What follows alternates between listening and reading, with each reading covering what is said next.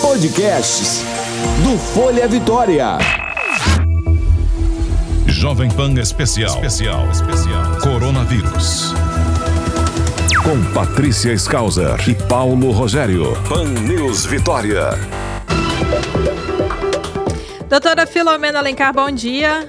Bom dia, Patrícia. Olá, doutora, bom dia. Bom dia, Paulo. Doutora, na semana passada nós falamos aqui sobre o início da, do inquérito sorológico, né? Da, dos testes nas casas, que a senhora faz parte desse uhum. grupo de estudo. E hoje o governador Renato Casagrande, ele divulgou, né? Que já tem aí... É, uma primeira resposta desse inquérito que ele falou que foi possível constatar estatisticamente que no Espírito Santo é, quase 20% da população já pegaram a Covid-19, né? Como é que eles conseguiram chegar a esse número tão não, rápido? Na verdade, não é bem isso. Hum. A prevalência que foi estimada foi de 2,1% da população. Isso, 2,1%. O que foi colocado pelo, govern pelo governador é um número que é uma projeção baseada nessa prevalência que foi encontrada, que nós realizamos é, a coleta de 4.672 exames na população da área de prevalência, que a gente dividiu esse estudo em duas fases. Elas ocorrem paralelas, mas existe um estudo de prevalência, que você pega as cidades com maior contingente populacional, principalmente a área metropolitana, então, basicamente, a gente nessa fase, e vai ser avaliado em todas as fases, Vitória, Vila Velha, Cariacica, Serra, Afonso Cláudio, São Mateus, Linhares, Colatina, Nova Venécia, Cachoeira e Alegre. Esses 11 municípios, eles são fixos.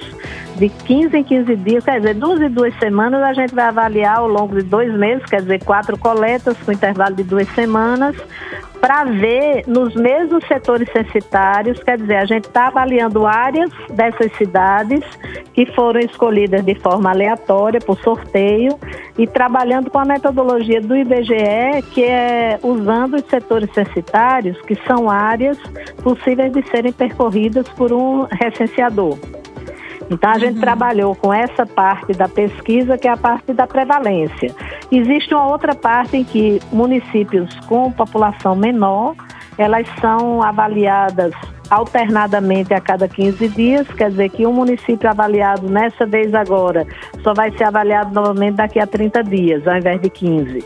E aí a gente vai avaliar nessa população o quanto já chegaram os casos, a ocorrência dos positivos nessa região.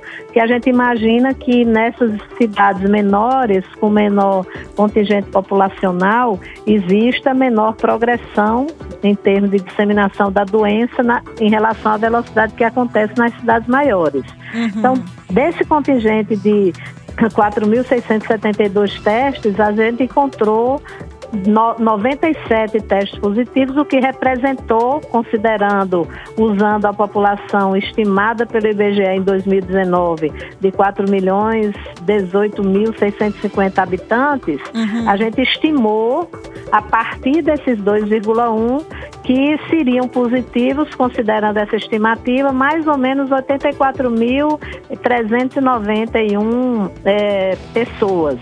Nessa margem, a gente coloca um intervalo de confiança de 95% de verdade em relação ao que a gente está dizendo e pode variar isso em relação à população positiva de 64.200, 300 até 100 mil pessoas, um pouco mais.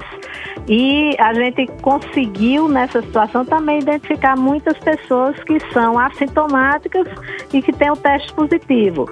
Quando a gente calcula a prevalência num estudo de corte transversal, a gente está querendo, de uma forma que como foi realizado o estudo de forma aleatória, que a gente possa ter uma ideia expandindo para a população que foi estimada para aquele período, que no caso a, população mais recente que a gente tem, que foi do IBGE, foi calculada em 2019.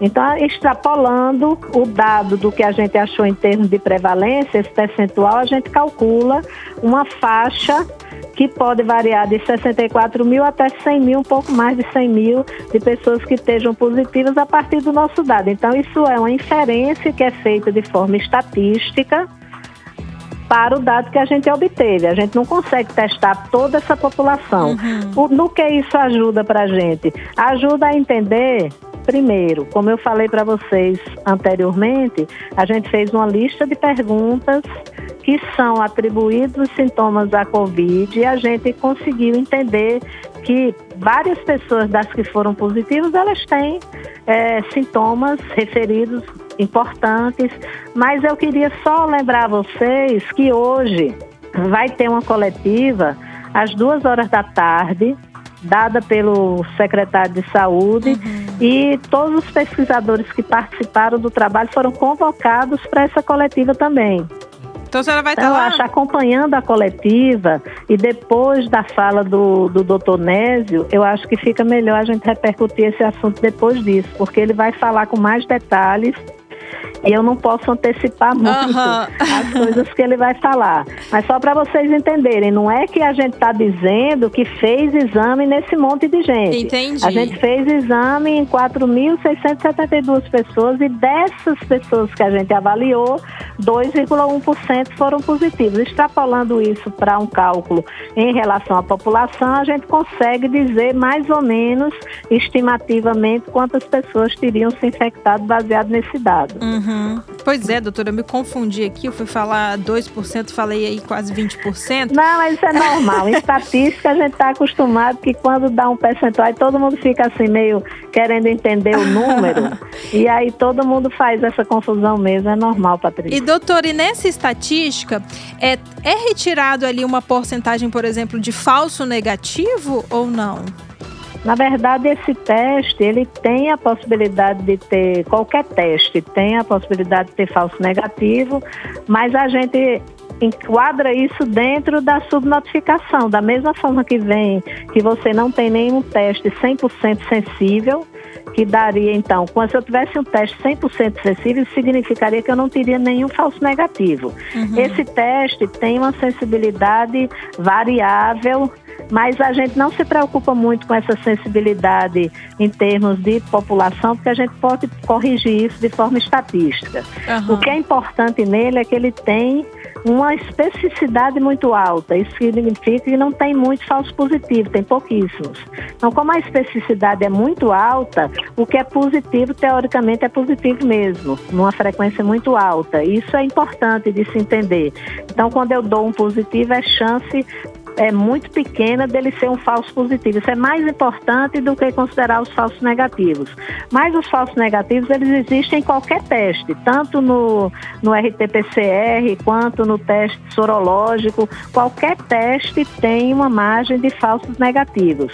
Isso a gente calcula quando a gente está usando a questão da prevalência, a gente pode calcular é, outras outros fatores estatísticos, como valor preditivo positivo, valor preditivo negativo, que não vale a pena para a população ficar preocupada com isso. Uhum. O mais importante é entender que a partir desses dados e com essa inferência feita e a gente fazendo progressivamente quatro cortes de 15 15 dias e a gente avaliando a população, a gente pode perceber o quanto houve de disseminação nessa população, considerando que pode aumentar a prevalência conforme vai passando o tempo, ou pode se manter estável se as medidas estiverem adequadas, as pessoas estiverem seguindo, pode ser que se mantenha estável, mas a gente prevê que com o passar do tempo, eventualmente possa aumentar a prevalência.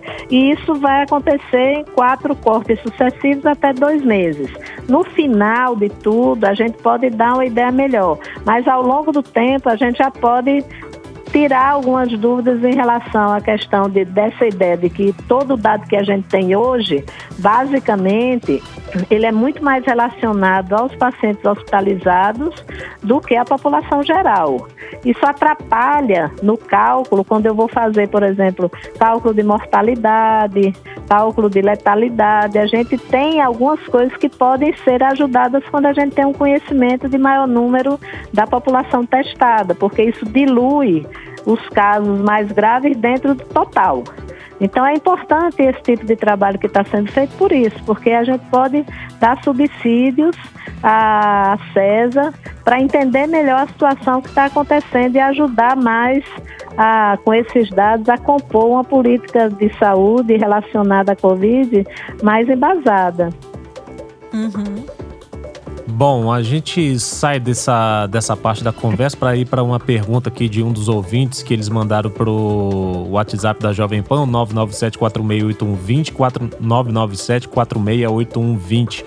Trata-se de um ouvinte que não quis ser identificado. Uhum. Ele pergunta o seguinte: tive tuberculose e tenho mais. Eu tenho mais risco de ter complicações se eu tiver a Covid-19? Pergunta ele. Olha, em geral, quando a gente pensa na tuberculose, pensa no quanto foi que atingiu o pulmão a tuberculose. Então, porque você pode ter tuberculose que seja identificada em fases mais precoces da doença, que você trata e não fica com muita sequela. Hum. Mas tem, às vezes, aqueles casos de tuberculose que você ou abandonou o tratamento, ou teve um tratamento que precisou ser substituído porque não resolveu, e eventualmente pode ser que o pulmão tem alguma sequela. Se houver sequela de fibrose pulmonar ou alguma outra situação que o pulmão já esteja mais comprometido, nessa situação é possível que haja maior dificuldade em relação a essa infecção. Toda doença pré-existente pulmonar que seja importante pode ter alguma chance maior de, de complicação. Então, a coisa mais importante nessa, nessa situação é se desconhecer a situação pulmonar em relação ao que aconteceu depois do tratamento da tuberculose, como é que ficou, é melhor se preservar mais para tentar evitar que pegue a infecção e tenha a possibilidade de ter um desfecho mais desfavorável. Tá certo, doutora Filomena, muito obrigada pela sua participação aqui hoje conosco. Tenha um bom eu dia. Eu agradeço a vocês. Até Acompanhe a coletiva, Vamos que eu acho acompanhar. que vai ser importante o, o que o doutor Nézio vai falar. Vamos sim, tá com bom? certeza. Obrigada. Um abraço. Um abraço. Um abraço. Jovem Pan. Informação é o melhor remédio contra o coronavírus. 90.5 Pan News Vitória.